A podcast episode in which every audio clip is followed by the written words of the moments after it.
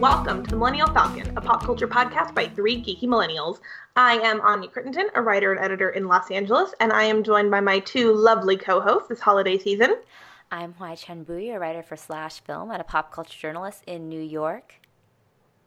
And I'm Willoughby Dobbs, a filmmaker in the D C area. So today we are heading to the stars. We're rising. Ad Astra! Ad Astra. We're doing Ad Astra, part two. Anya's Reckoning. Do not mock me with this. Do not, do not even tease me. We are we rising are not, we are to going... the occasion of a new we... Star Wars movie. No, no, no, no, no, guys. We're going to the stars. It's true, because we're going to the Heaviside Layer. Oh, yes. Uh, the Heaviside Layer is space, right? It's space. Heaven? It goes to space. Yes. I'm still Can, stuck congelical here on, cats breathe in space? This, I don't is this a cat's reference? This is a cat's reference. This is a I cat's reference. It's not the first time you'll get a cat's reference in this episode. But we're not talking about Ad Astra or cats today. What we're talking about, what we're reviewing for our millennial movie review this week, is Star Wars: The Rise of Skywalker.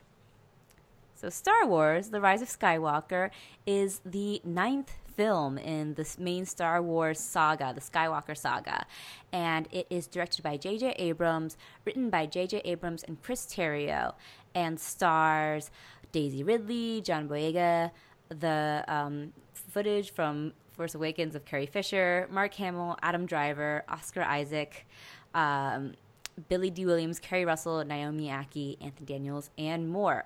And it follows the surviving resistance as they face the First Order once more. Rey, Finn, and Poe Dameron's journey continues. With the power and knowledge of generations behind them, the final battle commences. So, this is the end of the Skywalker saga, guys. And it's a saga it. that's been, what, forty years in the making? forty-two. forty-two years in the making. In- including... It- I mean, if you want to, okay, if you want to include pre-production time, it's more like forty-six. It's been a, a, a saga, forty-six years in the making. And sure has been a saga. It's been a saga. And I want to know, guys, was it all worth it? I'm going to start with the positives, actually. I'm going to go with Willoughby first. Was it all worth it? Did Star Wars: The Rise of Skywalker work for you as the ending of this decade's culminating saga? It's a lot to put on me right away. Um, does it work for you as a does movie? It, does it as a movie? Oh, that's that's a worse question.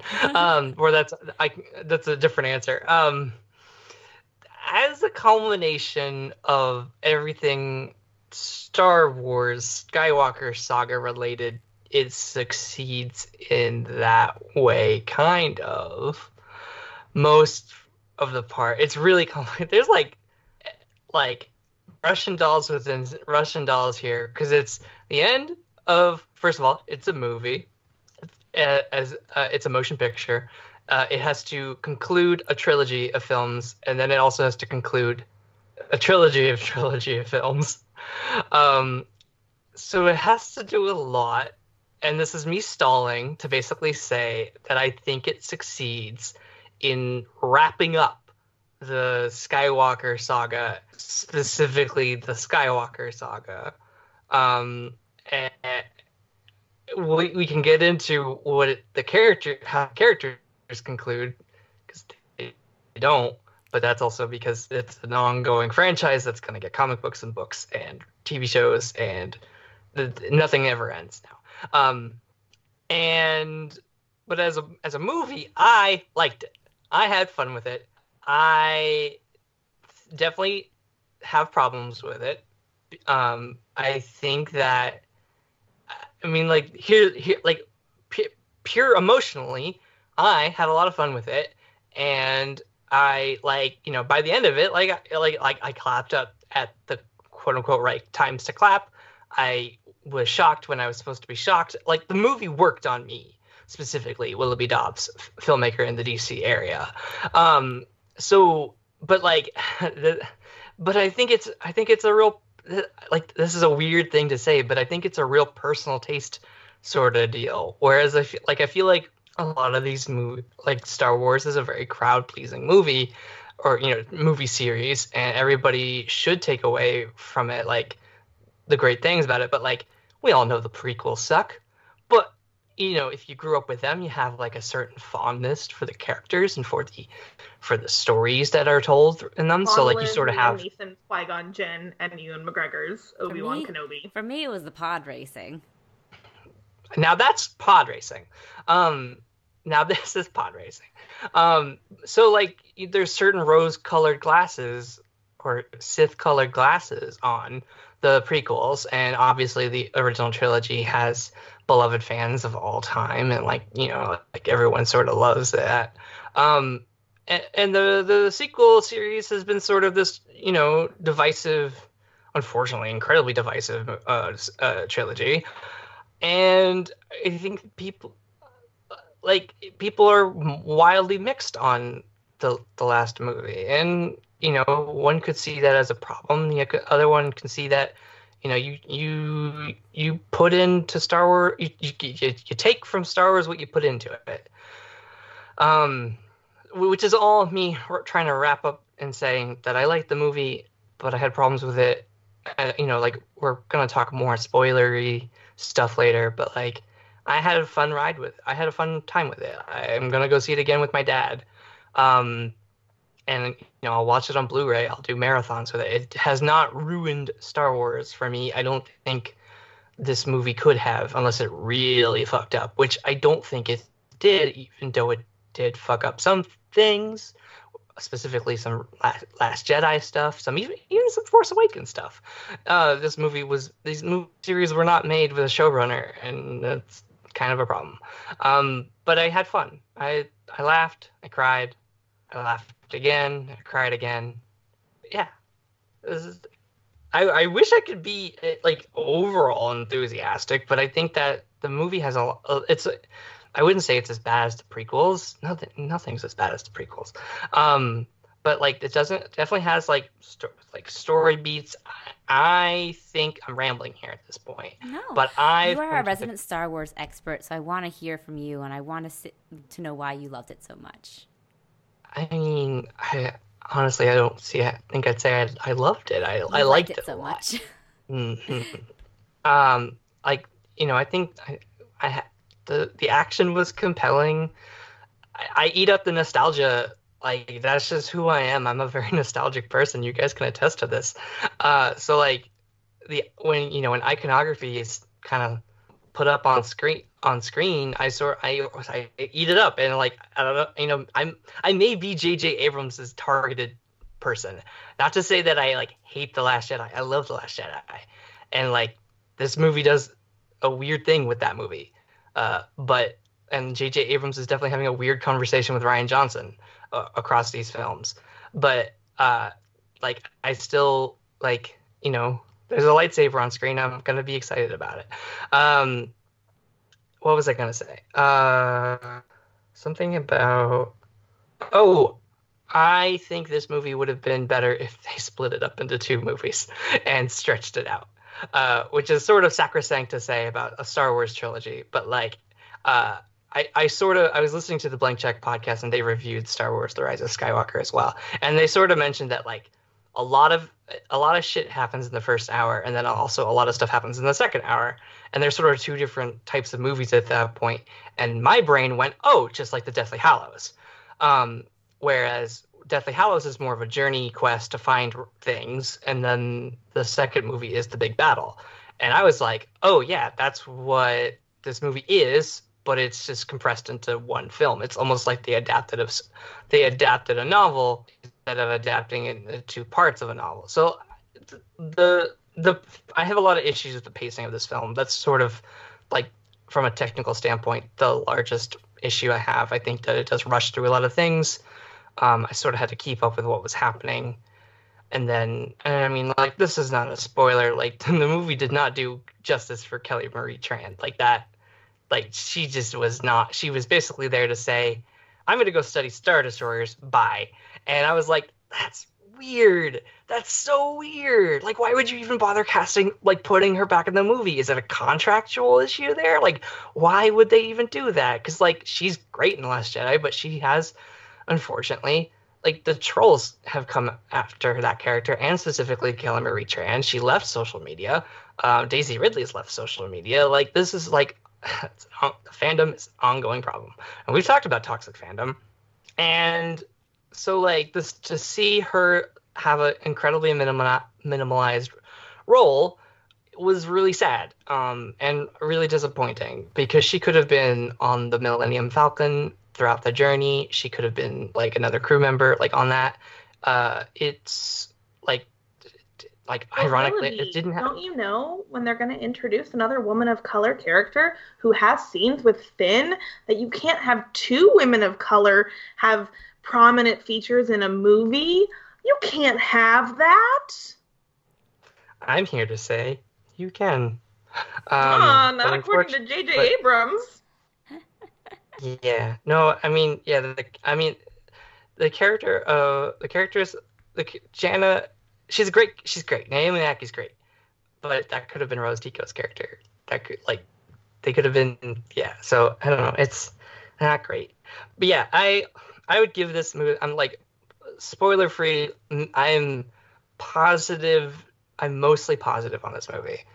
Um, and there's some things I'm not talking about because we're not in spoilers yet. But I had I had some issues reckoning with those, uh, uh, one could say, empirical uh, choices that were made. Um, but I was, yeah, I'm like, oh, okay, I, I like, the the right, like the the mechanics were there. And they were... They were really trying to justify it. They were like really riding around it, and I could see what like I could see it working, but it is clunky as hell. It is uh, clunky as a battle droid. Um, so, okay, so that's that's my uh, I want to say five hour uh, ramble on the Rise of Skywalker movie. Um, yeah, I mean, Star Wars is near and dear to my heart, and it always will be. And this movie didn't tank that, so I guess I guess it succeeded. All right. Well, uh, I'm going to go to the o- opposite end of the spectrum of opinion, and I want to ask Anya what your thoughts about the movie was. Did you think it succeeded as the end of Skywalker Saga? What did you think of it as a film? Um, so I have two, two general like feelings and like moods I've been experienced with this film. Um, so the first one is about the film as a whole, as the end to the trilogy, as the end of the Skywalker saga, as just a, a film itself. Um, and my feelings with that are all mostly disappointment, anger, frustration. Um, the best way I can describe this film is that it felt like a cowardly, pandering film that was so terrified by the reaction of The Last Jedi that it refused to do anything interesting um, itself or say anything, um, to the point where it, you know, insulted The Last Jedi, which is, you know, by far the best, most bold, most inventive Star Wars film in decades.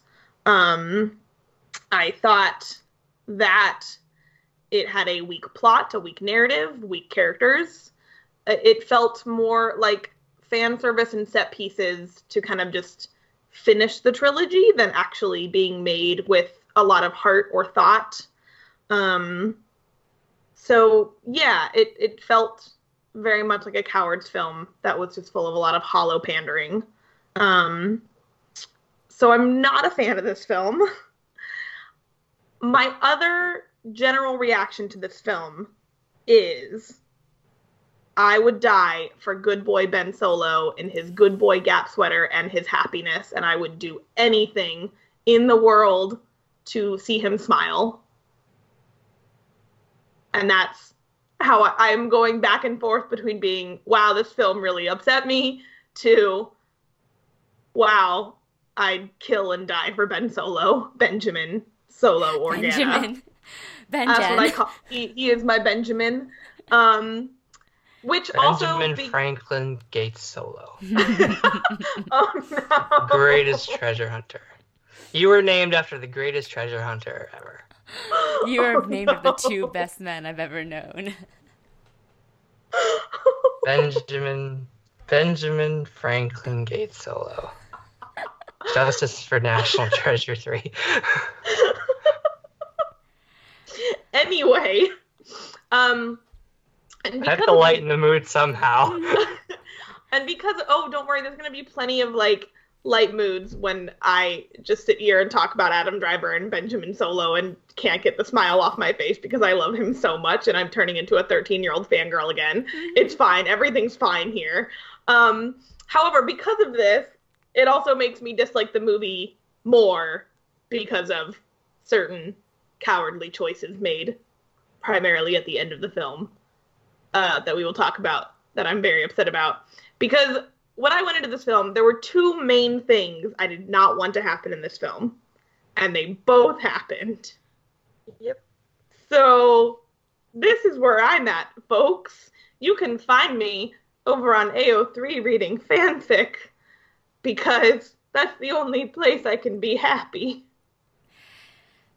So, your criticism actually gets to a lot of the problems and some of the positives I had with this film. Because I think Adam Driver really sells the Ben Solo redemption, even though it's one of the most horribly written redemptions I've ever seen. It's so lazy. It's so lazy. But, but like, his performance His performance everything. is amazing, and I think him and the rest of the cast are the saving grace of this movie. Agreed. They are so charming and so fun to watch, and um, they – I don't want to say they elevate a, a pretty bad story, but they do their best with it, and it's fun to watch them on screen.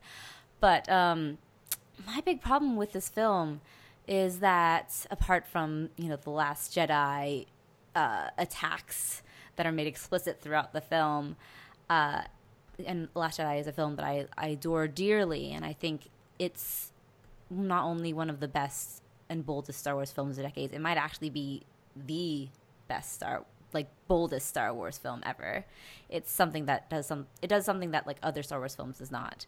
But um, Rise of Skywalker actively tries to walk that back, as well as being just a aggressively mediocre movie that is essentially one too long MacGuffin ch- chases throughout. J J. Abrams doesn't seem to have a handle on what story is. It's just, like, a an idea of story beats that are made throughout and have no actual meaning or consequence, and that frustrated me so much. I was like, every time he something happened, there was no reason for it happening or no explanation or no actual fallout or anything. It just kind of happens, and that was something that I found myself frustrated by and confused by throughout the film. At the end, I was I wondered if this film was really that confusing and convoluted, or if I was just dumb.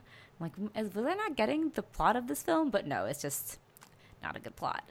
So, with that, um, I feel bad because Willoughby's just kind of, like, crossing his arms. I don't want this to be an attack on this film that you love, that you like a lot. So we're going to talk about positives as well as, as negatives, of course. I, I tried to, you know, cushion it a little bit at, at the beginning. But we are probably going to be criticizing this film a lot. And uh, it's going to be up to you, uh, Obi-Will Kenobi. You're the only hope for the defenders of this film. You know what? I had an offer to, to direct this film, but I turned it down because I thought I would, you know, do better things. So, well, it's too bad. Anyways, let's go into the spoiler section of our review. We'll be talking about the plot, character, and themes of this movie. Um, not necessarily in that order, but why don't we go in that order? Why don't we talk about the plot? Because I feel like it's the big sort of glaring element of Star Wars: The Rise of Skywalker. Anya. All right. Okay. Let's let's denote right now. If you haven't seen the movie, we're going to start spoiling it. Yes. In full. Three, two, one. The dead speak. But they shouldn't. And for no reason. Dead speak. For no reason. Palp- Palpatine is just there. And I was I'm like, so throughout the film, angry. I was like, oh, are they going to this... explain why he's here? And they never do. And suddenly there's just a fleet of Death Stars. And I was like, oh, okay, I guess this is just what's happening now. I hated it so much. I hate that Palpatine was in it. I hate that Rey is a Palpatine. I hate everything that has to do with it. It made no sense. It just felt like fan service. It just felt lazy and unoriginal. And I'm so tired. We've seen Palpatine in, like, the first two trilogies. Like, let it, let us be done with him. There are other people in this galaxy. It's so it's so unfortunate because at the end of Last Jedi, Kylo Ren was on the precipice of becoming the most interesting Star Wars villain we've ever seen, because he was something who's someone who's so volatile and so un- unpredictable and immature. And I was like, that's a really interesting villain. That's a real modern villain that I would love to see. Agreed. And um, we don't get any of that just because he's also we on his own MacGuffin chase. And I was like, okay, I guess Kylo's just chasing things too. Um, but I will say a positive thing about um, the Pal- the Rey as a Palpatine reveal.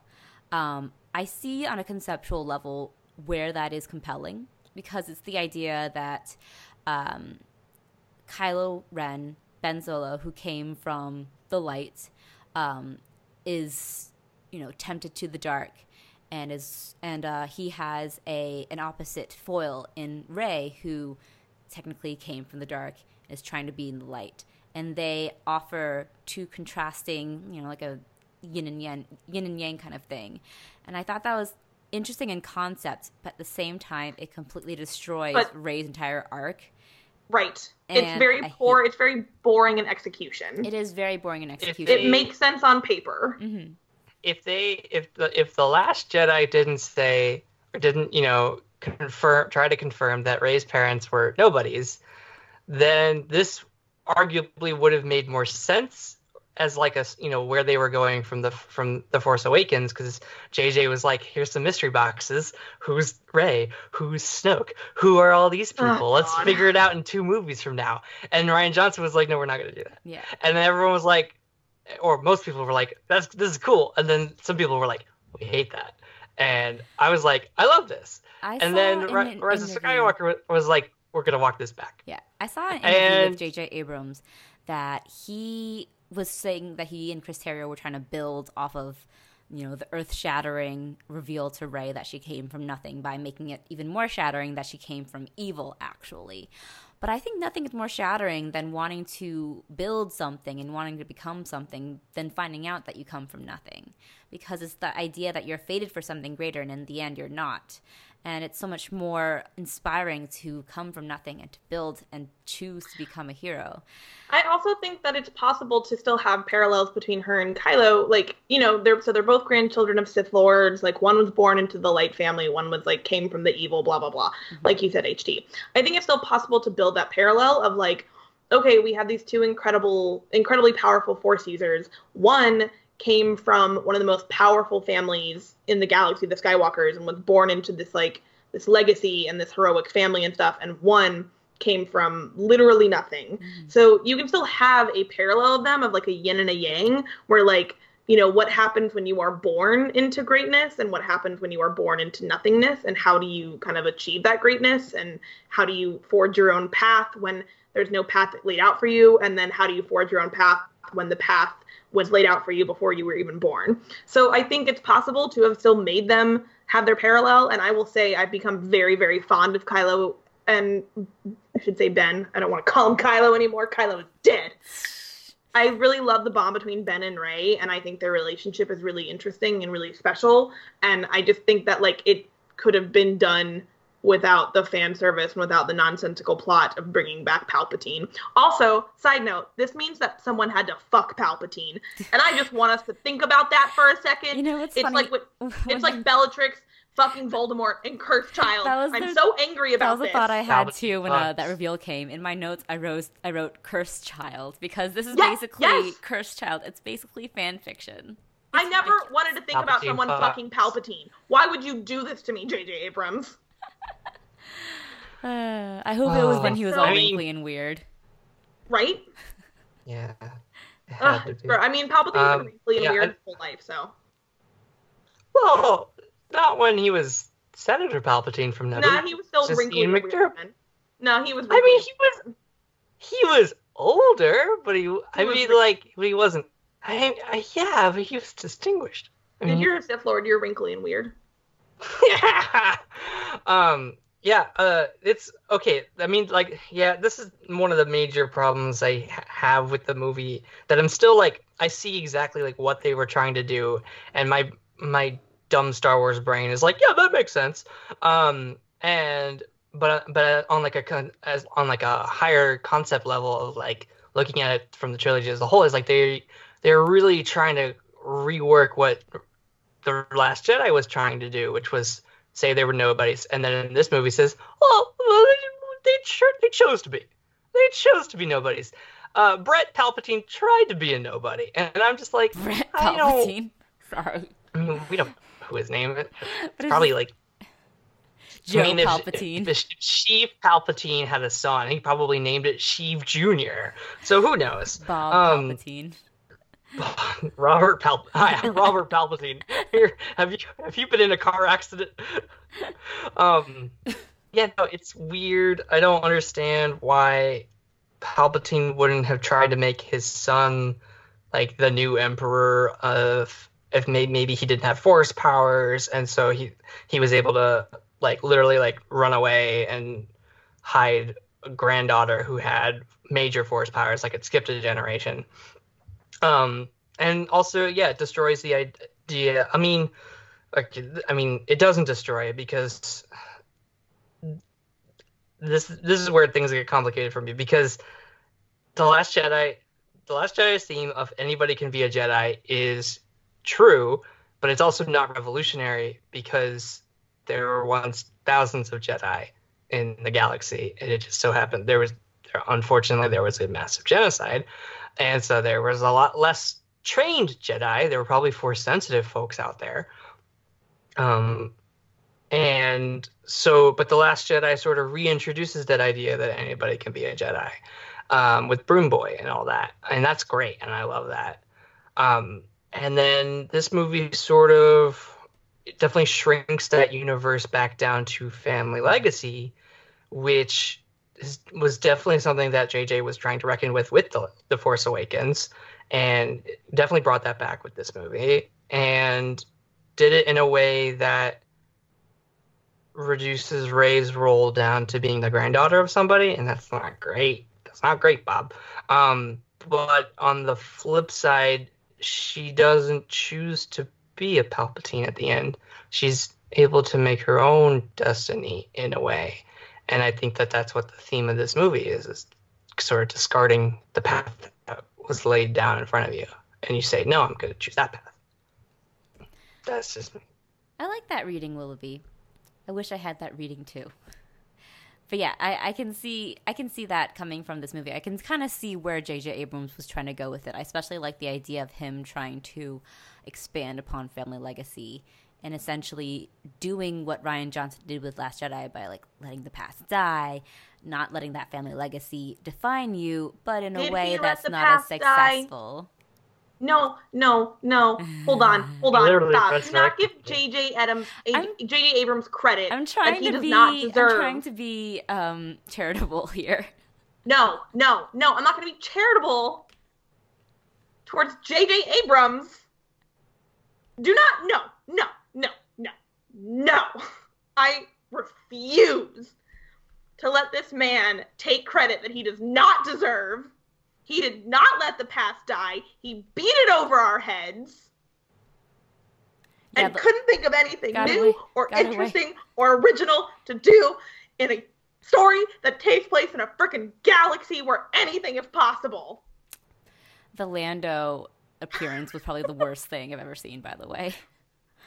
When he's just That like, was pretty bad. I also hated when Luke, like Force Ghost Luke, like pulled his like X-Wing out of the water, like an Empire Strikes Back callback, and I was like, this is unnecessary. Yeah, but it's really fun to watch. It's so funny because I had the same feelings about Rogue One. I was like, there's too much Star Wars in my Star Wars. Like, I love the new characters. Let me have them. Let me have mm-hmm. new stories.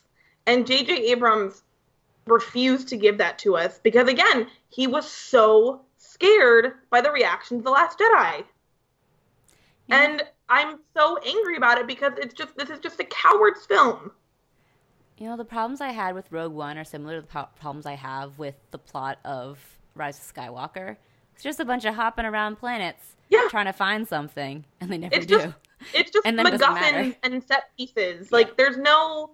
There's no real theme here. There's no depth with the characters. We never get to, like, live with the characters. It's J J. Abrams just has to get from plot A to P to C until he can finish the movie. Like, there's there's nothing complex or nuanced about this film. When even though it's all there for you, Rian Johnson gave you a perfect setup to do something interesting and nuanced, and it didn't. Instead, I'm just, he was like, J J. Abrams was like, what about Wayfinders? What if we spend half of this film looking for this dagger that then leads us to a Wayfinder, that then leads us... I don't no, know. No, it's a Wayfinder to a dagger to a Death Star. Oh, okay, I'm to, sorry. I um, got confused. I'm sorry. sorry there, there are too many MacGuffins to keep track of. There's a MacGuffin of MacGuffins. Yeah. This movie um, is just a mystery box of of MacGuffins. I, I is a MacGuffin. Mm-hmm. It is. I, I apologize to Willoughby especially for like losing my cool there, because I know it's like be diplomatic, but it's interesting. I'm having the exact opposite reaction as you, Willoughby, as a lifelong Star Wars fan. Instead of trying to find the moments that I enjoyed, instead because I am such a big Star Wars fan, it makes this movie all the more frustrating for me. Like, I am having the kind that. of opposite reaction to you, is that, like, as a Star Wars fan, I feel insulted. And so instead of trying to find the good moments and what I enjoyed, I am just left with, you know, I, I'm I'm more hurt because I'm a Star Wars fan. Yeah, I get, I, to, I, I get that. And, yeah, I, I don't, I wish, I mean, like, I don't know. I, I can't. I don't think I'd be. I'm gonna be able to persuade anybody, because I don't really feel like. I don't want to say. I don't want to say. I don't feel like defending it, because I like the movie and I think that it does have some worthwhile moments in it. But you know, we've you know people's people's view. You know, art is subjective, and if you don't like the thing, you don't like the thing, and that's and it's you know I don't. I don't want to argue, because I don't. Right. First of all, I don't like arguing, and I and but like I also don't know if I would have valid critiques, because I think that if you know, I started thinking about the way that they tried to rewrite Rey's parentage into being Palpatine's, and I was trying to come up into my head. I was trying to come up with a, like a or like a reasoning behind it, and I couldn't. I it all seemed like it was sort of always J J's intention to do something with her parentage to make her yeah. somebody, and it was, and he really sort of, you know, you know, you know when you're oh, okay, you know when you're playing a game of a game of Snake, and the apple makes the snake lar- longer on your Nokia phone, and there's at some point where where where the snake is just so goddamn long that you can't really do anything about it, and you, and, but and so you think, oh, I'll try going backwards, and trying and then going backwards. You end up eating your own tail. Right. And I think that that's sort of what happened with this film. But what, but I, but the, the prop, the, the, the conflicting issue here is that I, I see the fan service and I'm not upset. The snake looks but really I see cool. The, the snake is really cool. It's got a really right. fun design on it. Um, it is. And, and I think at the end of the like, day, I and like you could even, and, and, and so, and, I guess maybe I have to take another look at the film and maybe, you know, distance myself now, knowing what, what you know, what the what the film is, even though I saw the the, the reactions. And so maybe maybe my brain is sort of doing what people's brains did after The Phantom Menace, where it's like, well, it has to be good at Star Wars. So, like, you sort of rationalize things that are like, well, Jar Jar Binks is just a side character. He's the new C three P O. But then you're like, no, no, no. He's a very racist character, and you shouldn't think anything good about him. Uh, um, and so I, you know, this movie's going to sit with, you know, I have to sit with this movie. And, you know, critiques, the critiques of this movie are valid. I don't like the pacing. I don't particularly enjoy the, the decision to make Rey um, a, a Palpatine. I hate the fact that Rose Tico isn't in, in this movie more. Um, and that if they were going to do anything with Princess Leia, they probably shouldn't have used re, re, reused uh, footage of uh, her from The Force Awakens, because it was yeah. very clear that it was just, it was just uh, the actors standing in front of nothing, reacting to J J. Abrams off camera going, and now this is when Carrie Fisher said this line in The Force Awakens, and now react with this with this new dialogue that we've written to make it seem like she said something to you. And it was very, very obvious, like that was that was what they were doing, and it was really a bummer. Um, and so like that was that's one of the major things. But then I was like, overall, I had fun with it, and it's sort of hard. I'm like reckoning this. You know, I only saw the movie four days ago.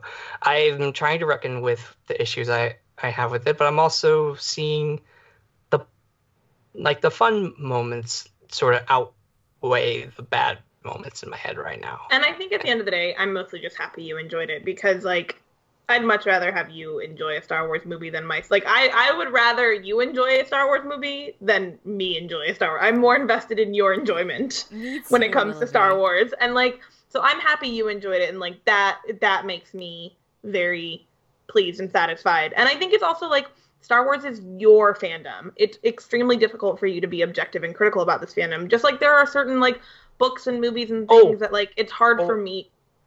Oh, I could be critical of the fandom. No, I, I know you can, but it's it's it it's a different process when something's so close to your heart. Whereas, like, oh, yeah. I'm a big no, Star Wars fan, but, like, it's not nearly the way it's in my heart the way it's in yours. And, like, but there are other things that are very, very close to my heart that it's hard for me to be critical and objective um, in, like, a, a productive way. And so, like, I also get where you're coming from because, like, this is something that means so much to you, and so the, your process to critique Star Wars is something that's very different, and it's perhaps a longer path, and I totally get that. And so I'm just really happy that you found so much to enjoy in this film, um, because, honestly, you are the biggest Star Wars fan here, and so you're the one that should be being made happy by these films. Yes. There is a great thread from Patrick Willems, who didn't really enjoy uh, Rise of Skywalker, but he posed the question to people on Twitter who had, asking them why they enjoyed it. And people said that it was just the feeling that it felt like a Star Wars movie to them. And it did. Um, yeah, I mean, I can't fault them for that, because that's really just a very personal sort of reaction that people have. And, um, you know, if people like it because of that, then, you know, That's those. That feeling is valid. I mean, the the Last Jedi is still the better movie. I'm not. Uh, this is not me comparing it to, like, it's not better than that. That's horseshit. Um, the the the the issue here is that I have no basis. I have no way of critiquing a Star Wars movie. Like, I know how to. I know how to. I've I studied film. I know how to create. I know how to critique a movie. I know what makes a bad movie, and there are. A, Objective, there are, like, technically, like, bad things in this movie. I don't think everything is explained very well in this film, um, and that's a thing that J J. Abrams always has an issue with. It took me a long time uh, to watch, or it took me several, like, rewatches of, I want to say, Star Trek Into Darkness, where I'm just like, what is happening? Yeah, um, Star Trek Into Darkness, like, he's is got the worst lot, of the J J. Abrams tendencies. He's got a lot of problems with storytelling, and there's no doubt about that. And it doesn't help that he was paired with the one of the one of the writers, or at least the writer of uh, Batman versus Superman, Dawn of Justice, um, which we got the infamous Martha scene. Um, we definitely, like, Chris Terrio should not have been the writer on this film. It should have been Lawrence Kasdan. I think I don't know why he didn't come back for this.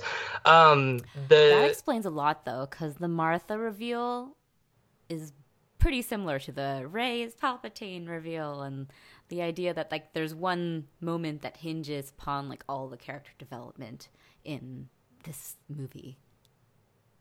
Mm-hmm. Yeah. Um, and but, like, you know, the prequels are technically not great films, but I still like them a lot. The original trilogy, they're great movies. Like, the Rogue One, I really like. Solo, we've, you know, we're mi- you guys are mixed on it, but I mostly like it. But then, like, there's individual things with all these films that are, like, not great. Um, I usually skip the Jabba the Hutt scene in Return of the Jedi. I don't, you know, like, that's a full twenty minutes of the movie, but I could do without it. Um, and even though Return of the Jedi is probably my favorite Star Wars, if but, like, the one I think is the best is The Last Jedi. You know, there's a lot of things going on here in my head right now. And so, like, when it comes to critiquing The Rise of Skywalker, I, you know, looking at it from a filmmaking perspective, like, J J does a lot of things right, but then he does a lot of things wrong. And, but then I'm like, but it's also got the laser swords, and there's cool ships.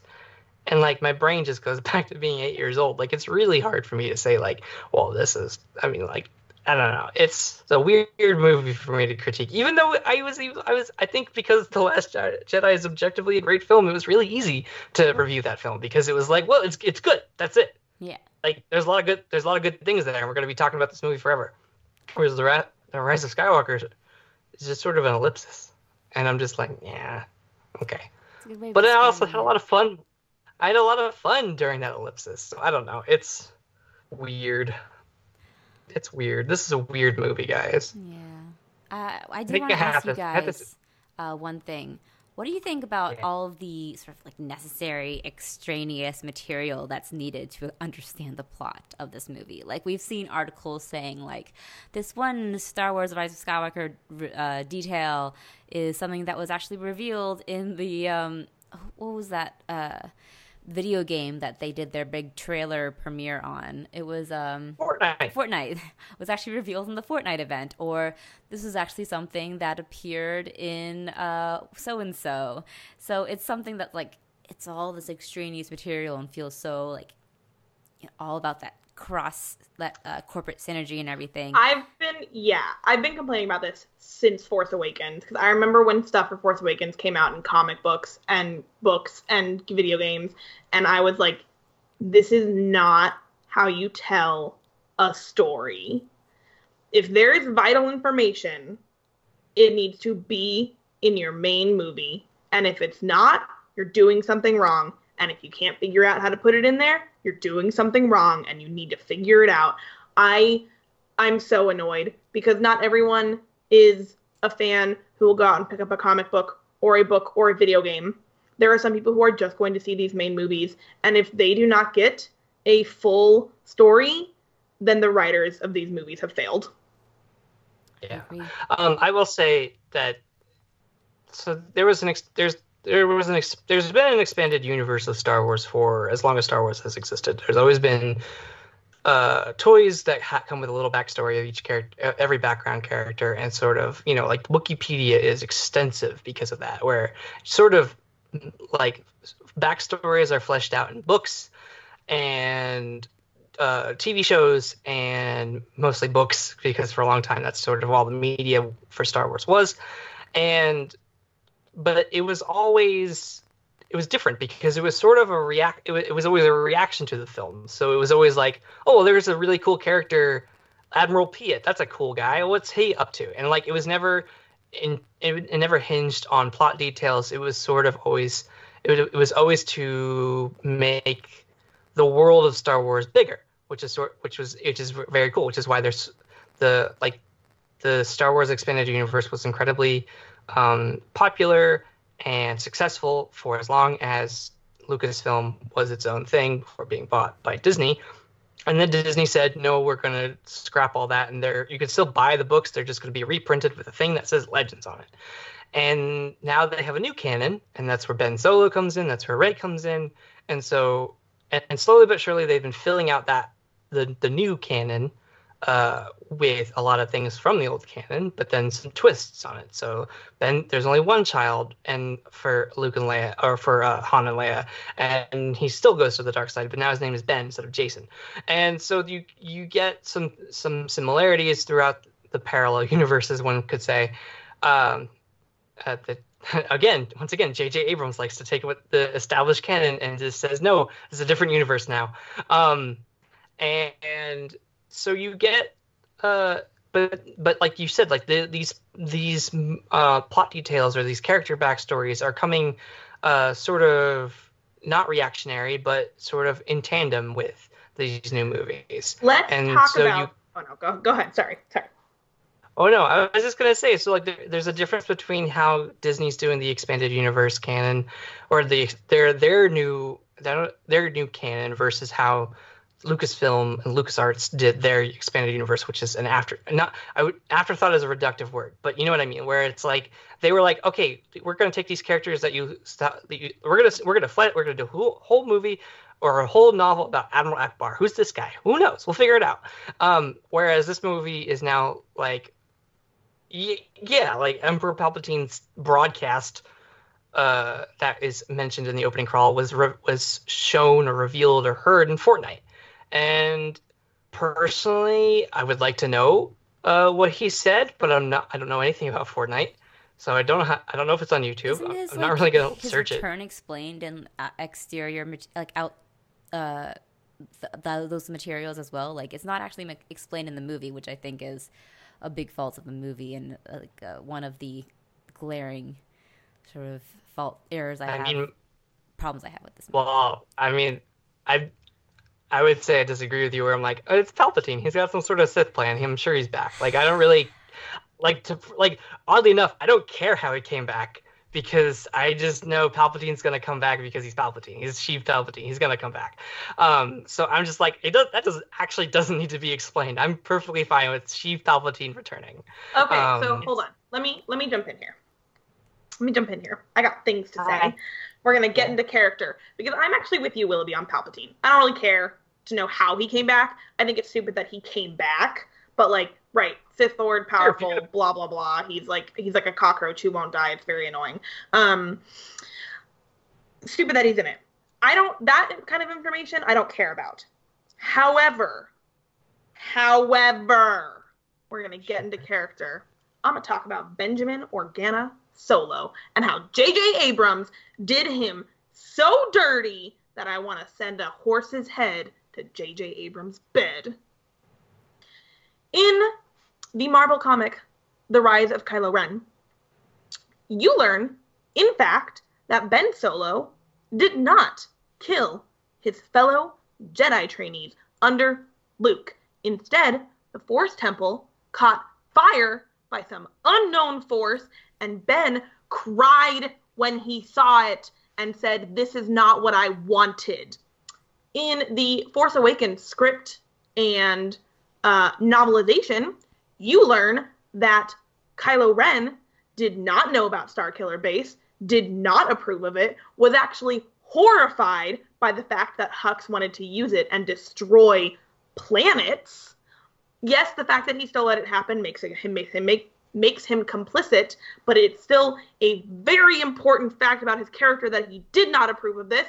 At the beginning of Rise of Skywalker, when you see him killing people in that forest, what you don't know is who those people are. He's not just killing, like, random people who might side with the Resistance. He's killing Vader loyalists in the beginning of Rise of Skywalker. Did oh, you yeah, know that? It, Did you that know planet, that? That planet's Mustafar, which yeah, is really funny yeah. because because my brain went, when I saw the planet from the exterior, I was like, oh, it's Mustafar. That's great. We're going yeah. back. But then when it cuts to Kylo on the planet and he's like on the planet with trees, I'm like, what is this? And then it's explained in the visual dictionary that Mustafar has climate change issues. And so yeah. some of the planet is coming back to life. And it's full of Vader loyalists, and that's who he's killing. I don't and want all to of these buy things, a visual dictionary to know what's going on in this movie. You should not have to buy a visual dictionary to no, know what's the, going on in this movie. And listen. Listen, I have been gunning for Ben Solo's redemption since The Force Awakens. I have said it from the very beginning I first saw this new trilogy, that he is a better character than Anakin Skywalker, and I cannot wait for his redemption, and it's going to be great. And then, and then, J J. Abrams did him fucking dirty. And you know what? The bit we get of Ben Solo's redemption in this movie is beautiful. Entirely because of Adam Driver, yes. mind you. Because when he has his conversation with Han, and he throws away his lightsaber and effectively kills Kylo Ren, whew, I have so many feelings about Ben Solo in the end of this film. So many feelings. Okay, let's start. Um, one, his good boy Gap sweater. Whew, oh my god. I knew whew. that would appeal to you. It's like the same thing as the hot priest uh, sweater that he that, yeah. that wears. Like, it's the one appealing thing that boys can wear that's like universally right. appealing. I don't right. know what it's it so is. Good. And then throughout this entire trilogy, we've always seen Kylo Ren's pull towards his mom, towards Leia, towards the light, and this connection they have. However, after he has this conversation with Ghost Han in Rise of Skywalker, and he like kills Kylo Ren, becomes Ben, goes to rescue Rey, he runs into a battle, no lightsaber, just with a blaster, feeling cocky as shit, and you're like, oh my god, that is Han Solo's child, and it is so emotional, and I'm like, whew, Ben Solo, I love you. And Adam Driver, the way he performs his character, you can tell when he's Ben versus when he's Kylo, and it is a beautiful thing to witness. And then J J. Abrams had to go and take the fucking lazy, cowardly way out and kill him to redeem him, and that is not how you do a redemption arc, J J. Abrams, Kylo Ren, sorry, Ben Solo deserved to live, atone for what he did, and become his parents' son and his own hero. And people, that does not mean people have to forgive him. That redemption does not mean forgiveness. But Ben Solo deserved to live, and he deserved better. And I am forever upset about it, you guys. Yes. I just have so many feelings about Ben Solo. Redemption and death is so lazy because it basically absolves the character of all of the sins that they cre- committed because they are sort of, you know, monumentalized in death or memorialized in death. And it's something that is really lazy because in death they can't atone. In death they can't, um, you know, try to work to become better people because that's just how they are. They're just, they're forever, whatever their last action was. And if that was a good action, then that's fine. But it also, like, doesn't mean that they grow at all. It's just one final act of, of goodness in the face of, like, all of these terrible deeds that came before it. And that doesn't mean redemption at all. It's just incredibly lazy. And, um, yeah, uh, a cop-out on J J. Abrams because he does it completely the same as with Anakin Skywalker. And that was interesting, too, because Anakin is only really redeemed in his son's eyes. He's not exactly redeemed by everyone else. Like, and that's kind of the same, right? Is that yeah. only only Rey is the one who gets to see Ben be redeemed mm-hmm. and get to see, like, his heroic acts. And so, like, Ben's really only redeemed in the eyes of Rey, which arguably is the person he cares most about to, like, be redeemed for. Um, but it's still so frustrating. Also, side note, just think about the fact that Anakin killed the love of his life and Ben Solo gave his life for the love of his life. And I just think about that and then I cry myself to sleep. I have to say, though, I hated their final kiss because it was... No, the kiss was awful. Ew. I liked that moment until the kiss. Like, Me too. I loved I was it. like, I liked the silent uh, just gaze because I felt like yes. it said so much more than whatever, like, that super chaste, terrible kiss was. Yeah, and the fact that he, like, smiled so wide at her and it was so cute and he was so happy and I really love their bond, whatever it is. Uh, yeah, Adam, but yeah, the Adam Driver was... has a bent back from carrying this entire movie. Oh my God. He he needs to go to a chiropractor. He needs to go to physical therapy. Ugh. Ugh. It's true. Counterpoint. Uh, George Lucas once said it's like poetry. It rhymes. I'm just kidding. No, I know redemption and death is not great, but but my my dumb brain is like, well, that's what they did in Return of the Jedi. But right, so that's why they shouldn't so. have done it here. But weren't you I saying have, before, uh, Willoughby, that this was all about reckoning with family legacy and trying to rise above it and become different than that and choose to be your own person? That's what J J. Abrams was trying and, to do. So it's not going to be and, about poetry and, rhyming or whatever. It's going to be about doing something different and choosing to be something that you weren't, that your that your path wasn't set upon in the first place. And if, if Ben Solo's going to be able to do that, he has to, you know, be alive. Yeah, no, I I get that. I Wouldn't totally get that. Wouldn't it be crazy cool, like, if he didn't follow the path of the... of the man, the grandfather that he idolized and turned out to be a false idol anyways, because, like, wouldn't that be so much greater? Yeah, it would. It'd be a great movie. Um, Sorry, Willoughby. I, I feel bad for just no, like, piling I'm, on you. I'm but, just, I, uh, I'm, uh, what I'm trying, what am I trying to say here? Uh, I think, like, I'm glad that we at least got some scenes of good Ben Solo. He was such a good Because like with because with Darth Vader, we literally only get the two scenes, and it's him on his deathbed. So there's not a lot there to basically do anything with. Um, but at least with Ben Solo, you get him like facing facing the Emperor with Rey. You you get to see him and his uh, uh, defeat his boys. Um, And with a, with an ex, an exceptional rich kid who went to fencing uh, uh, energy, which is really fun. Um, and and and like uh, his his his uh, his memory scene with Han was was very good. I like that. Um, I have to say, Harrison though, Ford showed up, which is good. Oh, I have to say though, I didn't entirely buy his turn, like the reason that he chose to become to shed his Kylo Ren persona and become Ben. That's, I didn't buy it at all because it was the, basically hinged on Leia's death and him being sad about it. And I was like, okay. That's the problem. That's the problem with this movie is that the this movie should have been about Princess Leia mm-hmm. and Kylo Ren and Ben Solo, but unfortunately Carrie Fisher, Carrie Fisher passed away, and they didn't.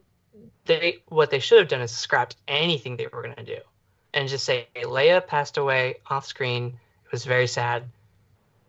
And, but, you know, and we're, we've, the resistance has moved on. Poe is in charge.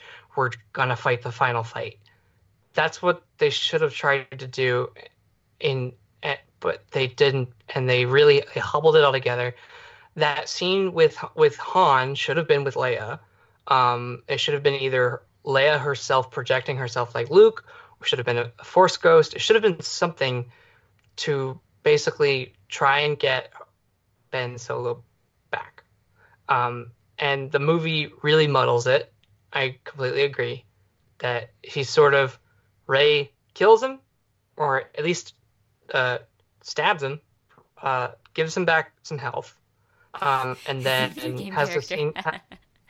And has and has um and has a, the the very uh, good scene with Han Solo, throws away his, his evil lightsaber, and makes his way to Exegol to get his, uh um to be with Rey and defeat the Emperor and all that.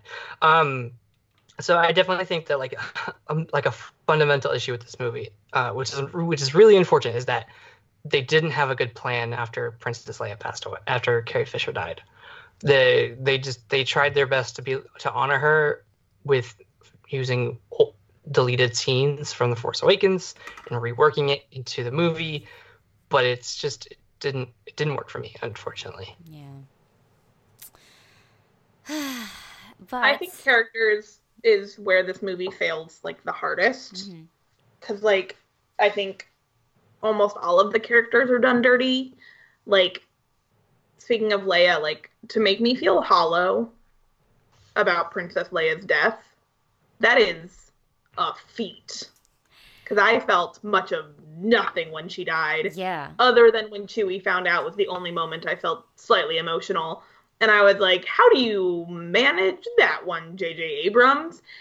And then, as Willoughby has mentioned several times, Rotiko is not in this film, which is um, a hate crime. I hated it so much. It, it, I was it, so awful. angry. The more I think about, the angrier I get, because yeah. they invite her to be on the adventure too, and she said, nah, I'm yeah, just going to look at the Star Destroyer plans.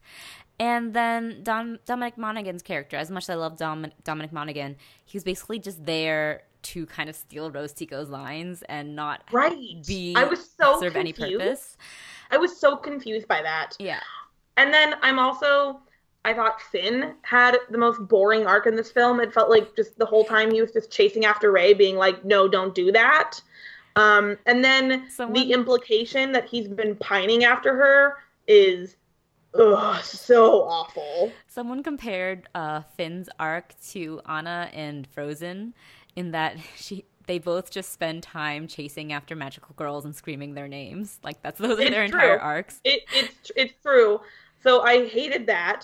Um, and then we didn't get a Poe Finn kiss, even though there was a perfect setup for it at the end because Disney are cowards. My favorite thing um, is when they introduce two female characters explicitly to take away from any Finn Poe uh, romantic notions, because yeah. we're gonna have you know Poe flirt flirt with uh, Felicity, the sexy Felicity. Yeah, Karen Russell's character, and um, a another stormtrooper, like ex-stormtrooper, like Finn, just to be all like comrade-esque and forget Which about Rose altogether. Which is a great thing that I would love to explore. The idea mm-hmm. of like defecting stormtroopers, like I love that, but that doesn't that shouldn't come at the cost of Rose or at the cowardice to not pursue a like queer romance in Star Wars. Mm-hmm. So like that's my problem is that like I think Jannah could be a really great character, but like. She instead is used to put down other diversity, and like yeah. that is a problem. And I also have no problem with Poe flirting with Zori, because personally I've always read Poe as either like bi or pan or queer. Like I do not read Poe as a gay man. Um, and so I'm like, yes, Poe, like flirt with everyone. I wanted him to make out with Laura Dern in the last movie. Me too. Like Poe Poe should get to flirt and make out with whoever he wants. Like he's Poe Dameron. The problem is that when you have all the fans who are like, Poe, Finn, Poe, Finn, and then you introduce this female character, and you have Poe flirt with her so openly, and then, like, not kiss Finn or not flirt with Finn anymore, that's when it starts to feel no homo-y. Mm. So, like, it's not the existence of her that's the problem, it's how they use her that's yes. the problem. And also, Poe's characterization was all over the place in this film. It feels like he did not keep any of the lessons he learned in The Last Jedi. Yeah. And as you will know, Poe is also my boy next to Ben, so, like, ugh, J J, stop doing me dirty like this. Yeah, but, like, Poe really regressed was, in this movie. He was all over the place, and it was so terrible. And, like, especially after the beautiful arc he had in The Last Jedi. Mm-hmm. And, yeah. and like, it, Finn's uh, arc was also non-existent. Um, I mean, we talked about him chasing after Rey and just, like, calling her name the entire time. But, the like, the whole thing that he learned in Last Jedi, too, the uh, idea of the casualties of war and the, the little people who get trod underneath, like, he... even being a defect, uh, stormtrooper who defected doesn't entirely see the, the scope of that.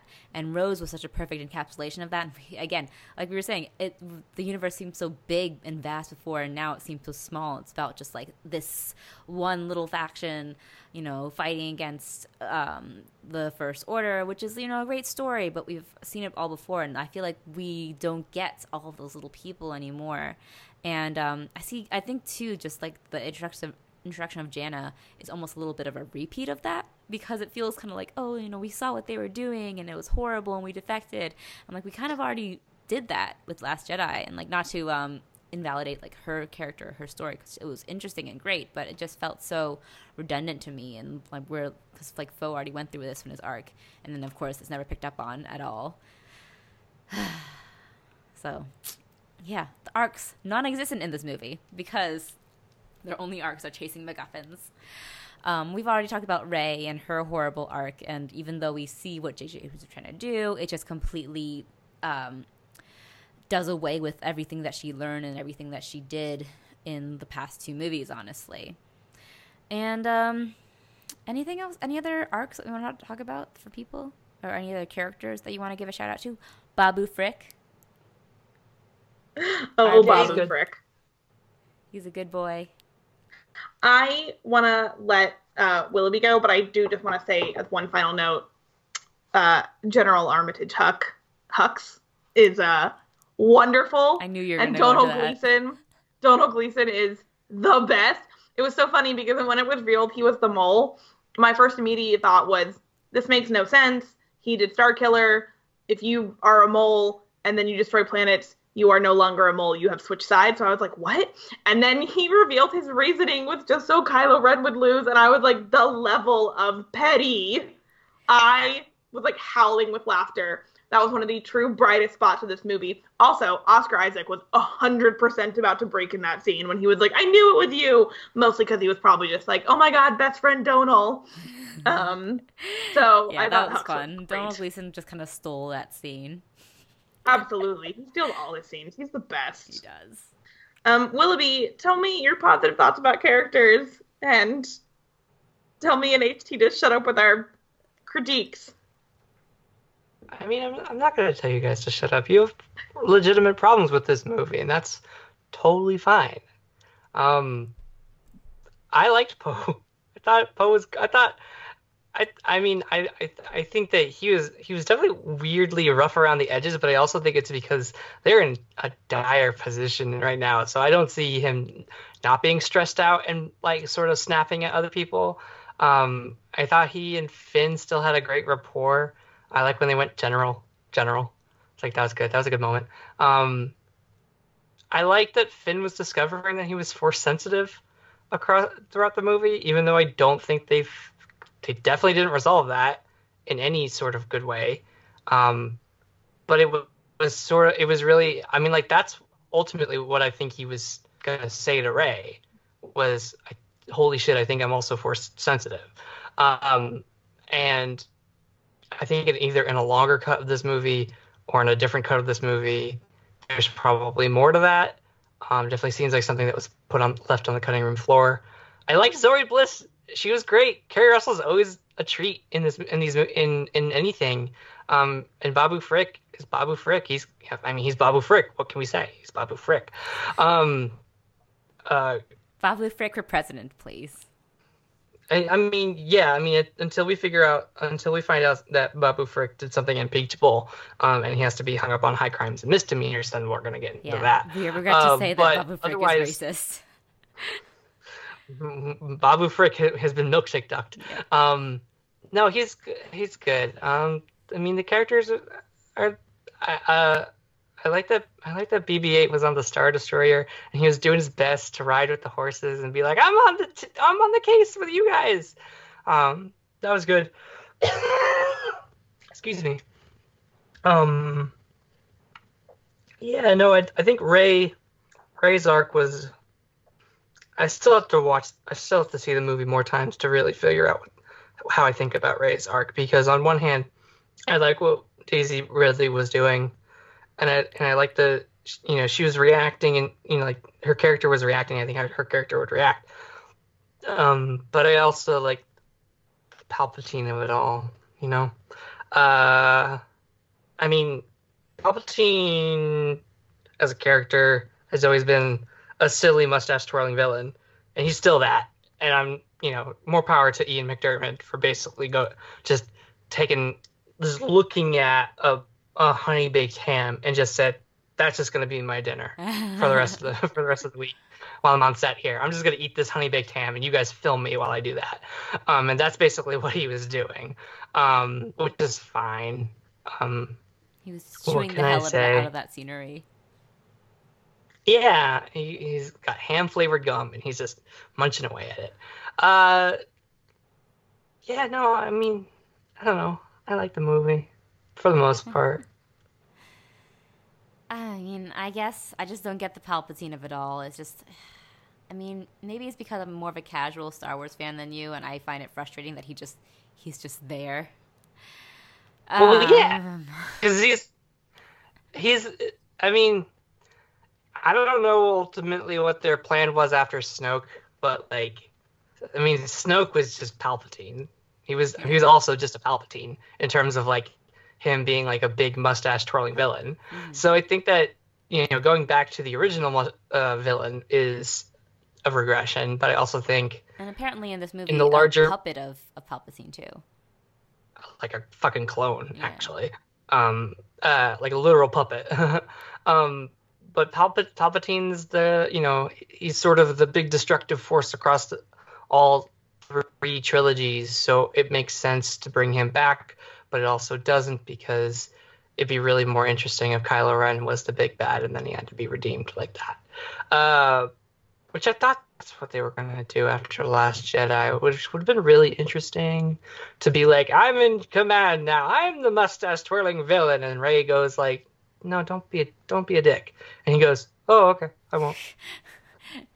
um, yeah, I think, yeah. I don't, I don't, I wish I had more compelling evidence to, to say, like, why the movie was great, but I think that I'm sort of fighting with my filmmaking, you know, side of me and also the fanboy inside of me. And I don't want to be, like, fanboy online who's mad online about his, how his Star Wars isn't his Star Wars, because The Last Jedi was great. I think all these movies are good. Um, but I just... I don't want to ramble on here, so I'll just say that the, you know, yeah, I said this at the beginning of the movie, at the at the beginning of the episode. You you put into Star Wars, you, you get, I messed this up the first time. You get out of Star Wars what you put into it, and so, you know, if you're gonna be, if if you're disappointed by the way that these characters are in this movie, that's totally, that's how it is. I mean, like, I I, I can't convince you that these, that, but like. But my brain, I don't know, is working differently. Yeah. That's fine. I don't, I don't think you have to apologize for being a Star Wars fan. Yeah, not at all. Or liking this film. Yeah. Well, maybe Again, I'm really happy film. that you liked it. Just kidding. but um, I think, yeah. Yeah. But uh, I think we've uh, exhausted the conversations on... plot and characters, and we've touched on themes too. Are there any other themes that we want to touch on? I feel like we've gotten most of it, the themes that, that exist in this movie. No, I think that's it. Yeah, I mean, this movie, hard. like, ironically enough, is like it's just like it's light on theme. It's pretty much mm. about like confronting your past history, your your family history. Uh, I will and say, trampled uh, all over Damon, the Last Jedi themes. Damon Lindelof did generational trauma a lot better than The Rise of Skywalker did. There you go. Yeah, he did. There you go. See? Yeah. One Loft uh, alum knows how to do it. All right. Well, with that then, let us uh, give our rating for Star Wars: The Rise of Skywalker. Oh, uh, I'll give. I'll go with you first, Willoughby. Okay. Three point five out of five. Three point five out of five. All right, Anya, how much do you give? No, go first, H T. Oh no. Oh, oh, give it two Anya, out of five. You're breaking my heart. You're going down a path that I can't follow. Come back. Anakin. All right. I give two out of five. Anya? I give. Oh. You can do it? Five stars. What? Oh, okay. To Ben Solo's sweater. Sure. And I okay. give the movie... Yep. Oh, God. Do it. Break my heart. Do it. Crush it into pieces. Like sand. Stomp on the ground. Oh. Yeah. Do it. I'm Do just it. conflicted if I want to go any lower than two. Do it. Because we've talked about it and... Have you ever heard of the tragedy of Darth Plagueis the Wise? Oh, God. The dark side... the path to many abilities that some consider to be unnatural. Hold on, he hold on, hold on. Movie. Hold on, hold on. H T, why did you give it a two and not go any lower? I think the, yeah, the, like ca- I think the cast um, is a lot of fun, and I think the set pieces and the action sequences are entertaining. Yeah, it's a good movie.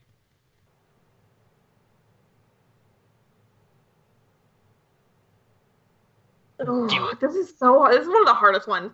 Okay, I am going to give Rise of Skywalker a reluctant two stars. All right, so the Millennial Falcon gives Star Wars: The Rise of Skywalker two point five out of five stars, which is fair. You know, that's a five out of ten, which is exactly what it got on Rotten Tomatoes. I'm like, I'm like it's a failing grade. It's yeah. a fifty percent. You know what? It works. It's like, it works that for is, some people. Is, it works. It does, doesn't work for others. It's fifty-fifty. The American school system is messed up, and we shouldn't agree with this. fifty percent still means fifty percent. Some people liked it, some people didn't. This is true. Yep.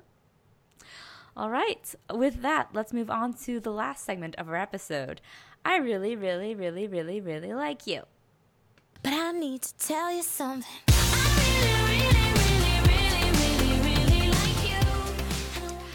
Willoughby. You know what? I'm going to double down. Five out of five stars. This movie, best picture. Let's do it. All the way. Is that going to be your You really, know what? Is that going to be your really like to, President Willoughby? Of the United States of America. Chris Terrio for Vice President. I'm just kidding. So, Willoughby's really like for the week. Star Wars: The Rise of Skywalker. A five out of five movie for him. Willoughby, what is yes. your what is your really like? It can be Star Wars. I, I, I was joking, but it can be. I mean, no, that'd be weird if my my really like was what we just talked about. Um, the thing that I really like this week is Avatar: The Last Airbender. Hey. I the better Star we, Wars. My, my girlfriend and I have been rewatching the entire series this weekend.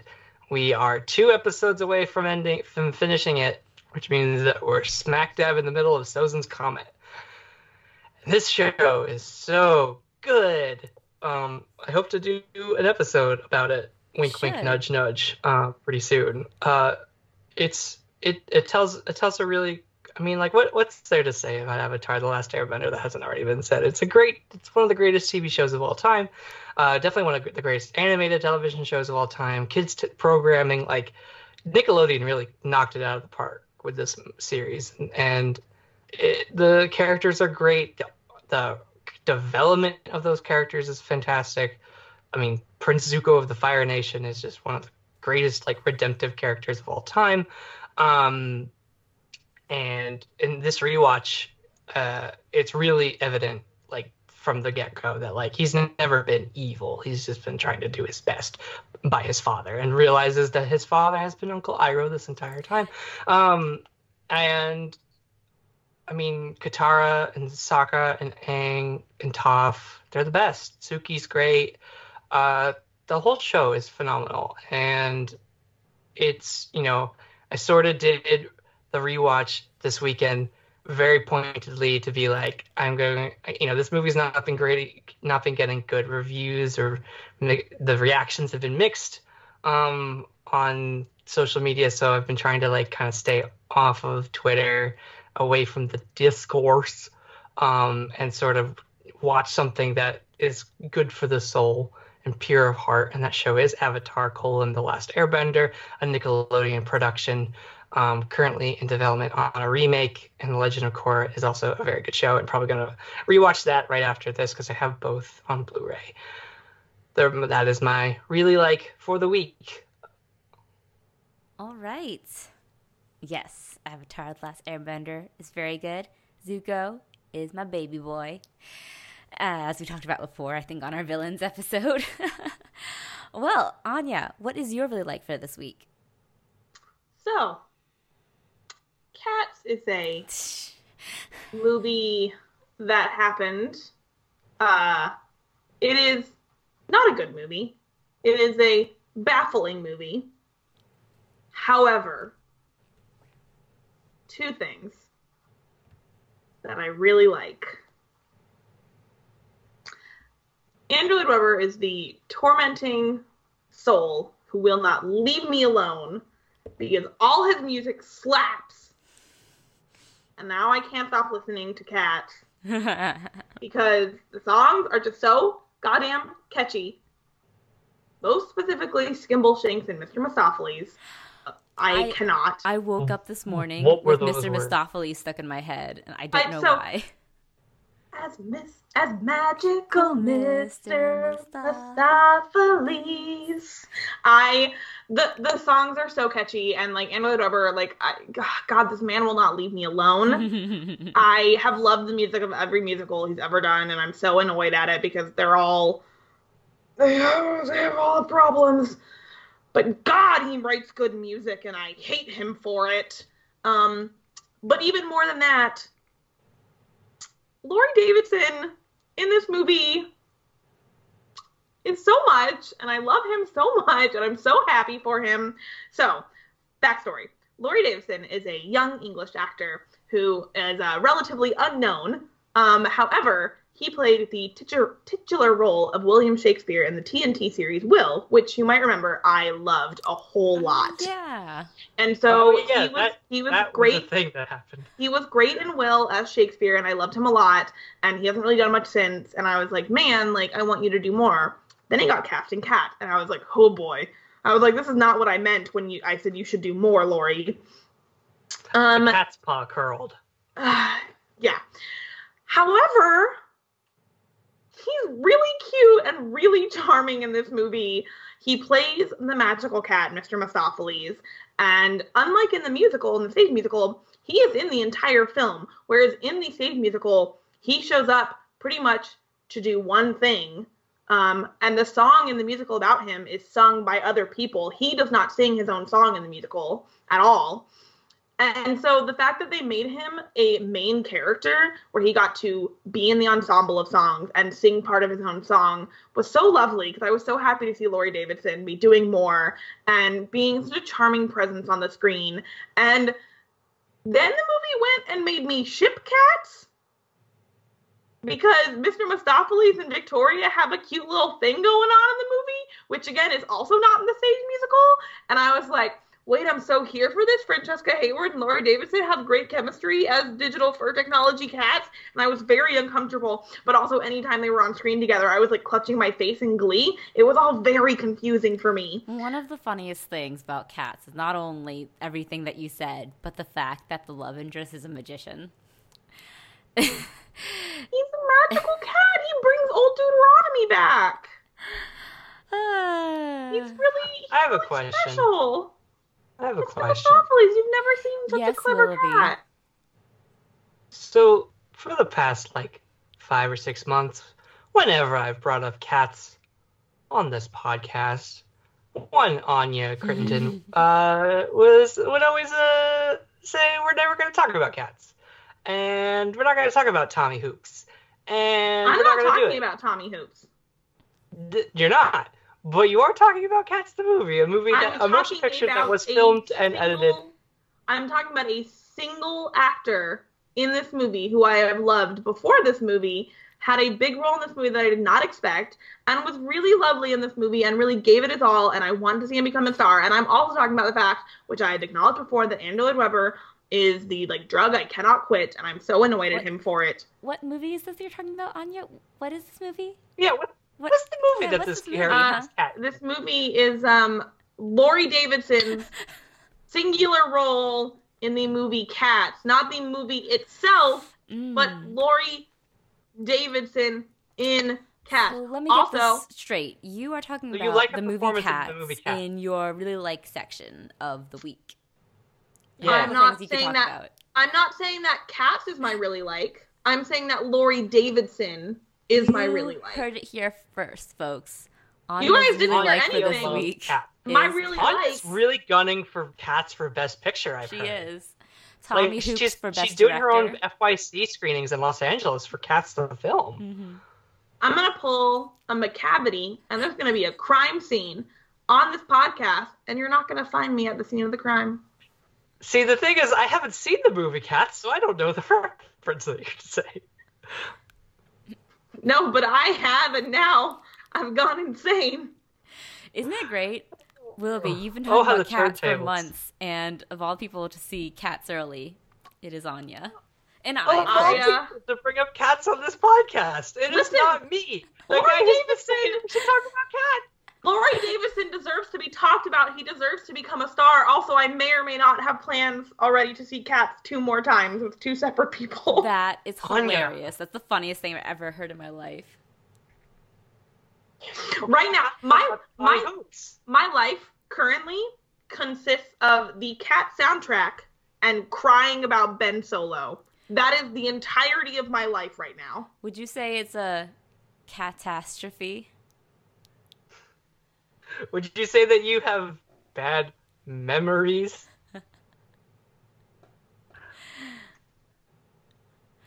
would or would you say that this is just perfect?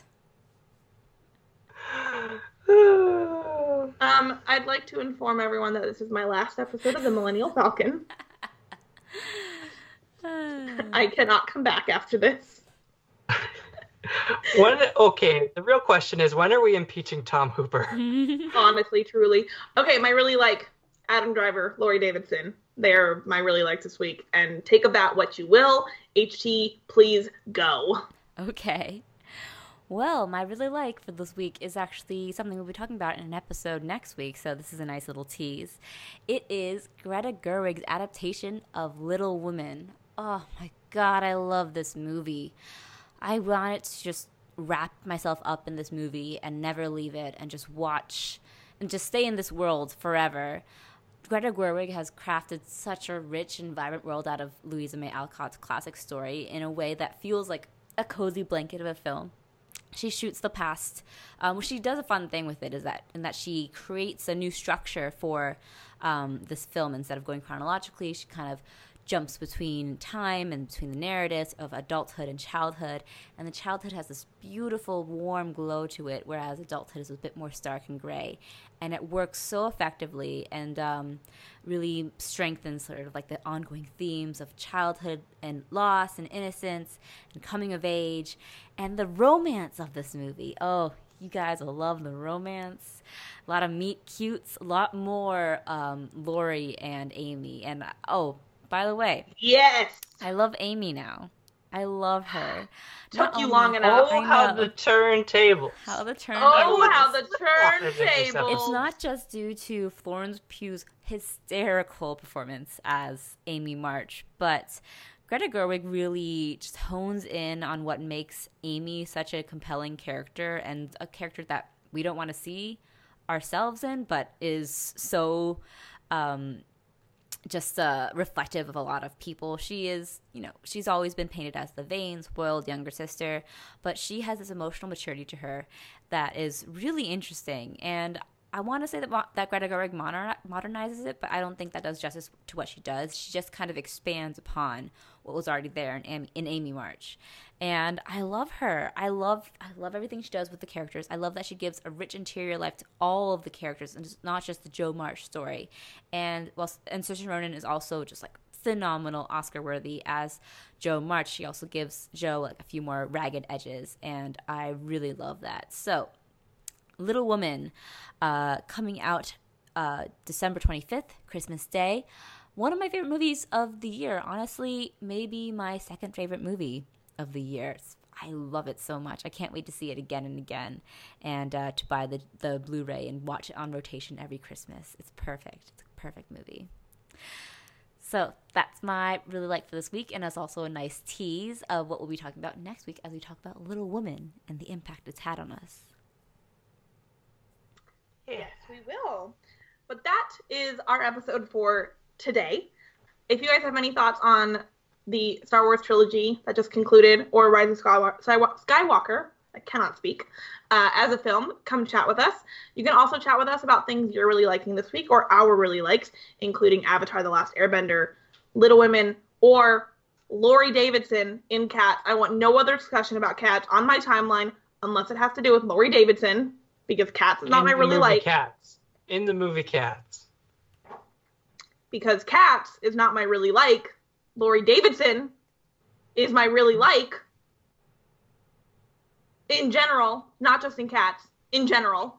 But you liked him in a movie that has the title Cats. Yeah. Well, we all I'm like a lot of things, don't we? I'm just, that we don't have I'm the just... choice whether or not we like it. So... you know, I'm just, I'm, you know, like my, like my forebear Armitage Hux, Hux, uh, as a ginger, I'm just being very petty. So, oh, I know it. I know it. Um, but yeah, come chat with me. Uh, do not chat with me about Cats unless it has to do with Laurie Davidson. Everyone tweets on your Crittenden solely so about Cats.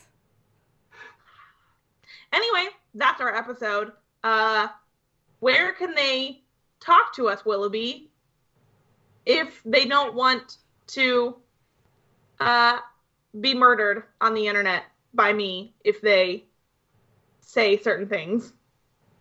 If you want to come chat with us about Cats, you can uh, talk to us uh, on Facebook at The Millennial Falcon Podcast, on Twitter at Falcon Podcast. Uh, our blog is millennial falcon podcast dot wordpress dot com. You can rate, review, and subscribe and talk to us about Cats on iTunes, Google Play, and SoundCloud. And where can they find you guys and talk about Cats on the internet? You can find me and talk to me about Cats at H Tran Bui.